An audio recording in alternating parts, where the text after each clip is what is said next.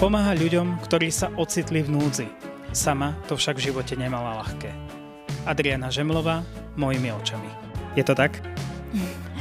Ďakujem za pozvanie, áno, je to tak, áno. Takže vítajte, ako sa dneska máte?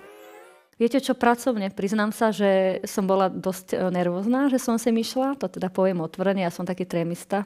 Hlavne keď viem, že mám pred niekým rozprávať alebo spievať, ako v kostole tie žalmy, alebo tak.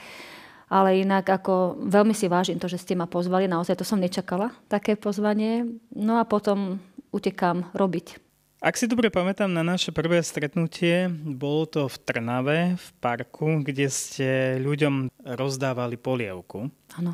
Je to tak, že? Je to tak, áno. Čo ste tam vlastne robili? To bol um, taký dobrý, ozaj dobrý nápad nášho pána Farara, ktorý teda je riaditeľom v našom útulku v Jaslovských Bohoniciach tak on vlastne mu taká myšlienka skrsla, že aby sme nepomáhali iba tým mužom, čo sú u nás, ale aj tým ostatným, ktorým nemôžeme pomôcť, pretože naša kapacita nášho zariadenia nám nedovoluje uh, zobrať viacej chlapov, ako je 10. Takže mu to tak prišlo celé, že jak, ako im budeme pomáhať. Tak sme sa tak spolu dohodli, že teda by sme mohli niečo navariť. Mali sme tam vtedy veľmi dobrého kuchára, však i teraz máme.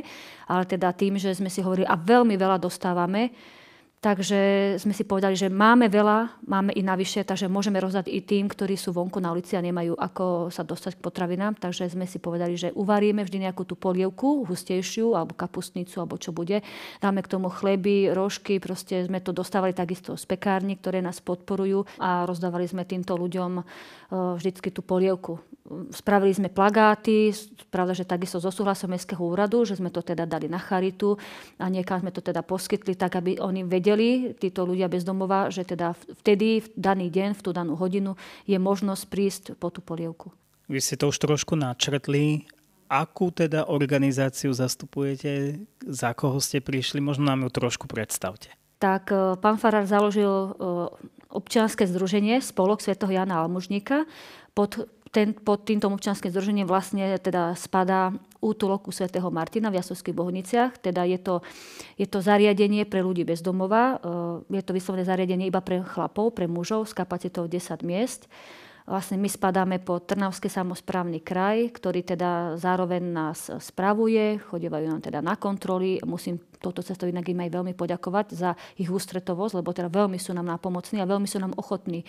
Keď potrebujeme e, napríklad nejakého muža dostať skôr do zariadenia alebo nejakú pomoc od nich potrebujeme a vidíme, že sa nám to proste e, nedá alebo nedarí, alebo že ten muž potrebuje súrne nejakú pomoc, nakoľko my nemáme v našom zariadení zdravotníkov, nemáme tam zdravotný personál, takže ozaj musím povedať, že všetky tie ženy, ktoré tam pracujú na tej VUC, na tom oddelení sociálnom alebo finančnom, skutočne, ale to, som, to teda musím ozaj podotknúť, že sú veľmi ústretové a veľmi ochotné. E, samotné toto zariadenie, ja som teda veľmi šťastná, že tam pracujem, pretože Práca, práca s týmito mužmi je veľmi zaujímavá a veľmi ma naplňa i po tej duchovnej stránke. Aby sa aj oni menili a aby pocitili tú vnútornú premenu a snažili sa proste niečo so sebou urobiť. Nie je to len o tom, že oni prídu teraz k nám do zariadenia a som tu na chvíľku, aby som teda nespal vonku, aby som sa najedol a bol tu len tak zodna na deň a žil sám pre seba. My sa snažíme im ukázať, že my nežijeme sami pre seba a ani oni by nemali. Žijeme vlastne jeden pre druhého No a snažíme sa pomáhať jeden druhému vzájomne. Tak ako my sa snažíme pomôcť im, tak oni by sa mali snažiť pomáhať ostatným. A teda myslím si, že teraz, konkrétne teraz máme takých chlapov, že je to na nich vidieť, že sú nezištní, že nezištne chcú pomôcť a nemusia. Akých klientov príjmate do svojho zariadenia? Áno, všetko sú to teda muži bez domova, e, takmer bez akéhokoľvek záujmu rodiny o nich. Zväčša sú to teda skoro všetci rozvedení alkoholici, takže závisí na, alko- na alkohole. Zväčša muži, ktorí boli všetci už na liečení. No a vlastne každý z nich túži znovu ochutnať alkohol. Ale teda my sme zariadenie, kde sa piť nesmie. No a teda my im to aj vštepujeme, že ani neskúste ochutnať. Pretože ako náhle ochutnajú, oni v tú ranu dostanú akoby šnúru a chcú stále piť a nedokážu sa vrátiť potom. Takže hovorím, máte u nás šancu našetriť si peniaze, máte u nás šancu na nový začiatok. Snažíme sa im proste ich skontaktovať s rodinami. Takže už sme mali aj teda taký prípad, že teraz je ten pán dokonca našim zamestnancom. Teda ten bol, ten keď prišiel, skutočne to teda poviem, že on nemohol zjesť ani jeden jogurt. On bol tak zničený z toho alkoholu, ale mal obrovskú túžbu zmeniť svoj život. Ako po vnútornej stránke duchovnej, tak i tej fyzickej uzdraviť sa. A stále sa nás pýtal, že ja, ja neviem, že to si pamätám doslova, že sme išli spolu autom z Trnavy od lekára, pán Farar, ja a on. A on sa pýtal, že Aťka, že môžem sa spýtať jednu otázku, že, že prečo to pre mňa robíte? Že ja nerozumiem, prečo to vy pre mňa robíte. A ja som mu povedala, Stanko, pretože chceme. My sme šťastní, keď vy budete zdraví a budete šťastní. Doslova. Takže nám nejde o naše šťastie, o vaše. A keď budete vy šťastní a zbadáme, že ste sa spojili s rodinou, že ste sa uzdravili a že ste zahodili ten starý zlý život a máte šancu zmeniť ho k lepšiemu a vy ho zmeníte, tak pre nás je to tá najväčšia odmena za túto prácu, skutočne. Nie je finančná, táto, toto je najväčšia odmena. Nezištná práca pre nich, proste ja to vnímam ako poslanie, ja to neberiem ani ako prácu. Vnímam to doslova ako poslanie, že som tu pre týchto ľudí. Vy ste vyštudovala sociálnu prácu. Vždy bola táto oblasť taká pre vás blízka? Viete čo, ja som vždy vedela, že chcem ísť nejakým takýmto smerom. Nezaujímala som sa vtedy o to, že aká je to škola, ešte keď som bola na základnej škole, ale vedela som, že nechcem ísť do žiadnej ekonomiky ani do žiadnej matematiky. Vedela som, že buď to bude oblasť zdravotníctva alebo sociálnej práce. Vždy som si to predstavovala, že buď detská lekárka alebo robiť na záchranke, že zachraňovať životy napríklad, keď ľudia niekde majú nejakú nehodu, autohaváriu alebo niečo takéto, alebo byť takéto sociálne práce, kde sa môže pomáhať ľuďom. Proste odjak živa som to tak cítila, že v nejakej takéto oblasti by som chcela pracovať. Máte nejaký obľúbený film alebo knihu? No to, to mám.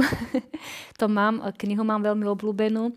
Denníček Svetej Faustiny to veľmi rada čítam a musím povedať, že z Biblie si opakovane, ale stále, že opakovane čítam knihu žalmov. To mňa tak naplňa, tam sa nájdete v každej vašej situácii. Či máte radosť, či ste rozpoložení, alebo sa vám nechce žiť, vždy sa tam nájdem v tých žalmoch. Takže toto čítam akože dokola. O vás viem, že rada spievate. Veľmi rada, áno. Čo najradšej si zaspievate? No priznám sa, že piesne v kostole so spevokolom, tak to je akože úplne to. My sa doslova, že všetci tešíme na skúšku a teda keď spievame, ja viete čo, ja už som toľkokrát im aj povedala, že ja dneska nemám ani chuť spievať, ja som taká nešťastná, taká smutná, mala som doslova, že plakací deň, deň vzhľadom k tým všetkým problémom, ktoré mám. Ale keď som tam prišla, oni na mne videli hneď, oni, on, my už sa poznáme veľmi dobre, tak mi povedali, že teba máme prečítanú, teba niečo strašne trápi. Ja hovorím, áno, ja vôbec neviem, že či to dneska dám, ale pripravila som pre vás pesničky, skúsme, poďme, však e, nerobím to sama pre seba, proste spevokol sme tým ľudí, takže vlastne jeden bez druhého sme nič. Takže všetci spoločne tvoríme nejakú určitú skupinu a ten perfektný spevokol. Takže hlavne pre nich, aby aj oni boli šťastní, aby sme mohli zaspievať pánu Ježišovi, tak e, spravíme tie skúšky a tak a proste ako som začala spievať prvú pieseň, tak t- som zabudla aj na to, že ma niečo trápi. Doslova tie piesne pre pána Iša, pre pánu Máriu ma vnútorne naplňajú, menia. Proste je to samotná modlitba. Takže toto veľmi, veľmi, veľmi a žalmy, tak to je moja srdcová záležitosť, to sa priznám. I keď mám trému, keď sa mám postaviť spievať žalmy, ale milujem spievať žalmy. Ste na klientov prísna? Dobrá otázka. Viete čo, niektorí to hovoria, že, že nie je ani prísna, ale chlapí mi hovoria, že pre tebou máme rešpekt. Asi takto povedia, lebo Uh, no, pán Farár je veľmi meký, to teda poviem, a veľmi dobrý, a ja som teda prísnejšia ako on, tak by som to nazvala. Neviem, či doslova prísna, ale som prísnejšia ako on, lebo v našom zariadení, proste ako v každom, platia, platí určitý domáci poriadok a určité pravidlá a smernice.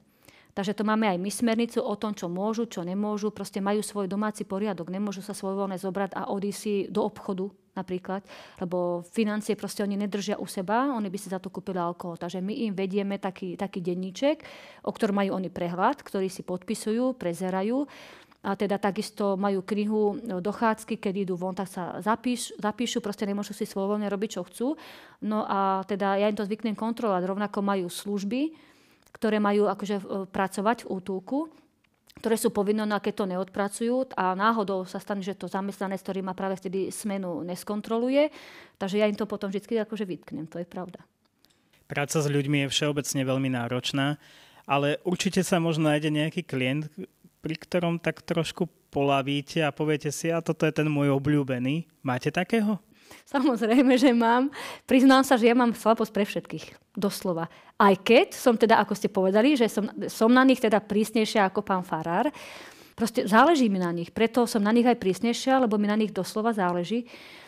A samozrejme, že mám obľúbených, ako, ale oni sú všetci úžasní. Takže nemôžem povedať, že konkrétne jedného. Všetkých. Máme tam aj teraz mladého chlapca z detského domova, ktorom je teda dosť ľúto. Má iba 22 rokov. Takže e, tomu sa snažím tak, akoby, že maminku má ale takisto v zariadení, nemá sestru, nemá nikoho a je veľmi lútostivý. Tak toho mi je veľmi lúto, toho tak vnímam, že ako by to bol môj syn doslova.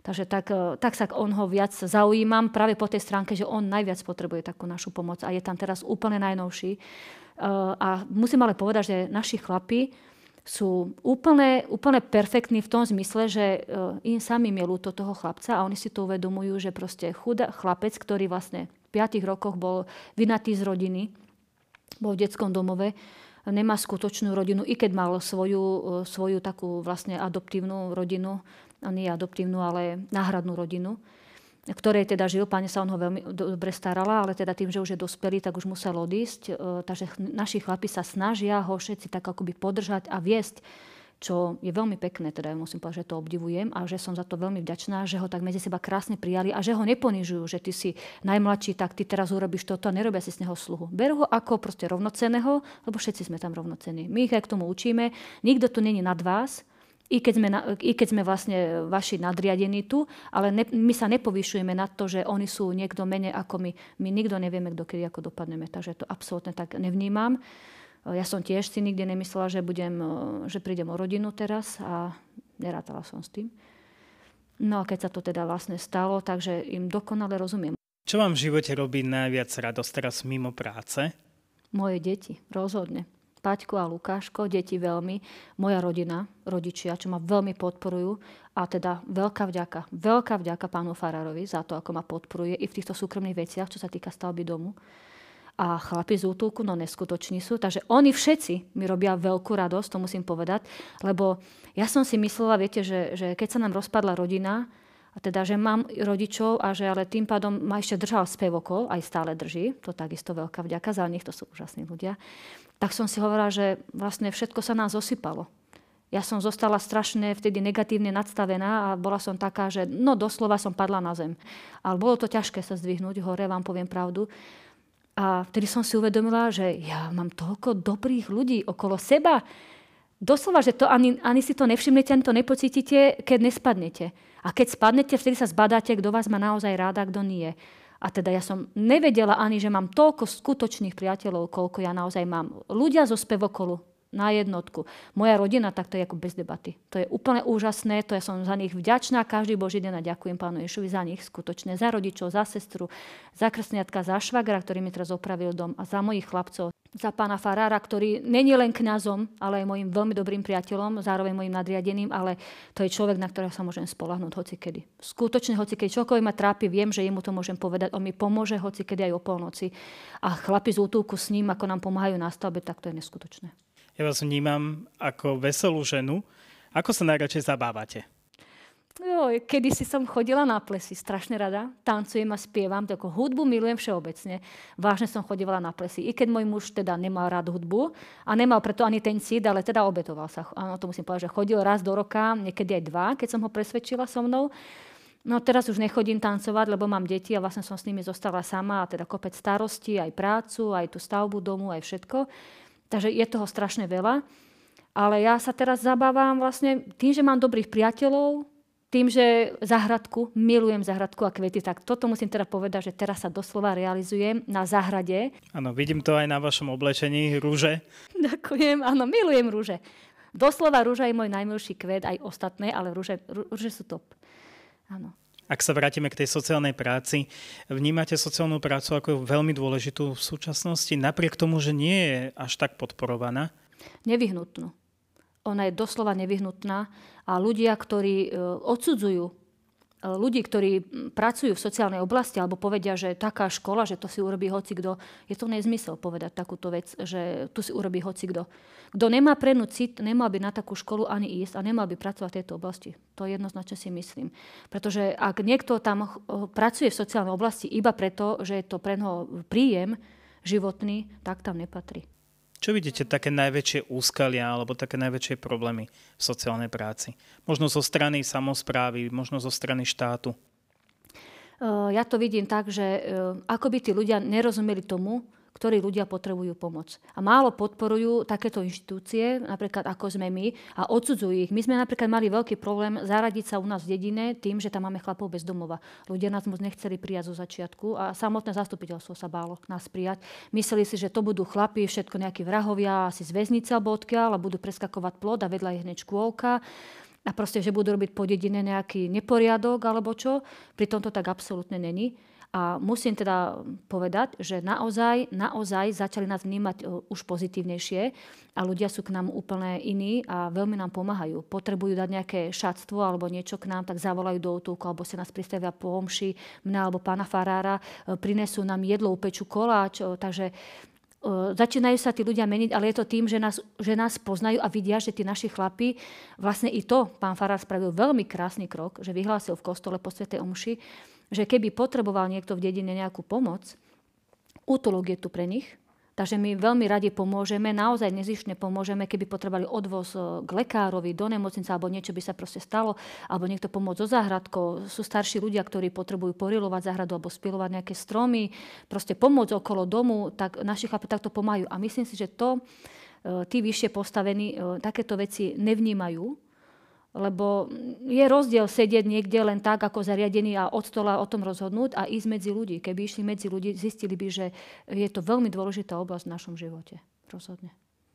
Vy teda poskytujete asi pomoc aj iným ľuďom ako samotným klientom, ak som to správne pochopil. Kto sa na vás ešte tak obracia? No ľudia z dediny rozhodne všetci, potom sa na nás obracajú vlastne e, zo Serede Charita, Trnavská Charita, z Piešťan. My spolu veľmi dobre spolupracujeme. E, posielame si navzájom klientov. Keď potrebujú, že tam niekto je, tak nám zavolajú, že či náhodou nemáme voľné, alebo či sa nedáme do poradovníka, že sa našiel taký a taký chlap, ktorý proste nemá kde byť. Ale nielen oni, dokonca z VUCčky nám pani volajú, že našli a, a z úradu práce Takisto nám už poslali dvoch klientov, že proste tam niekto k ním prišiel a nemajú kde byť, tak z úradu práce nám pani volala. Ehm, no my to máme ale rôzne. Mestské úrady nám volajú. A proste aj úplne obyčajní ľudia z hoci ktorých dedín, ktorí si nás vygooglia na našej webovej stránke, nájdu si telefónne číslo a proste chcú nezišne pomôcť ľuďom bez domova. Takže volajú nám, či náhodou nemáme voľné z hľadiska možno aj také medializácie sociálnej práce je málo propagovaná. To si musíme asi naozaj povedať, že je to tak. A možno aj preto som sa rozhodol robiť práve túto reláciu mojimi očami, aby som pozdvihol práve takých ľudí, ako ste vy. A ukázal, že sú to skvelí ľudia, robia mnohokrát viac, ako by mali. Ako je možné, že vy napriek svojim ťažkostiam životným stále ste ochotná takto podávať pomocnú ruku? Viete čo, ja vám poviem pravdu, že veľakrát som si povedal, že už nevládzem. Že už nevládzem. Aj v robote už som mala aj tam doslova, že plakací deň a povedala som, že, že, že je to strašne ťažké s tými chlapmi. Ale vždy na to proste vnútorne tak neskutočne naplňa. Ja si neviem predstaviť, že by som robila prácu, ktorá ma nebude naplňať. Mám pre koho žiť a mám komu pomáhať a vnímam to tak, chvála Pánu Bohu, že to tak ešte vnímam, že ma ľudia potrebujú, aj keď občas povie, že tuším ma nikto na svete nepotrebuje, už keď som úplne zlomená, ale viem, že ma potrebujú. Takže tak, ako sa ja teším na nich, tak oni sa tešia na mňa, tak je to tak úžasné. Zájomná väzba je veľmi, veľmi potrebná. Ste skôr typ, ktorý sa hneď rozhodne pre nejakú vec, alebo radšej si necháte ten čas na premyslenie? Viete čo, ja to tak vnímam, že, že nechcem sa rozhodovať rozumom. Vždy. Zväčša by som sa mm, chcela rozhodnúť srdcom, pretože som sa v minulosti rozhodovala dosť rozumom a nebolo to správne. Takže mm, vtedy, keď je srdce a rozum zajedno, vtedy viem, že je toto správne. A keď sa naozaj neviem rozhodnúť, tak si nechávam trošku viacej čas alebo sa poradím s rodičmi, s dobrými priateľmi, blízkymi a tak. A niekedy, keď je to ozaj nevyhnutné, že je to potrebné hneď sa rozhodnúť, tak zostanem nervózna, to je pravda, lebo neviem hneď, e, že čo mám robiť, potrebujem trošku čas, ale teda rozhodnem sa, keď to je nevyhnutné aj rýchlo. No ale zväčša som tak, že si to premyslím. Ja vám veľmi pekne ďakujem, že ste prijala moje pozvanie do tejto relácie a že ste naozaj ukázali ľuďom, že dá sa fungovať aj napriek svojim problémom a pomáhať ďalej. Všetko ďakujem dobré. veľmi pekne, všetko dobré prajem aj vám a naozaj to stojí za to takáto práca.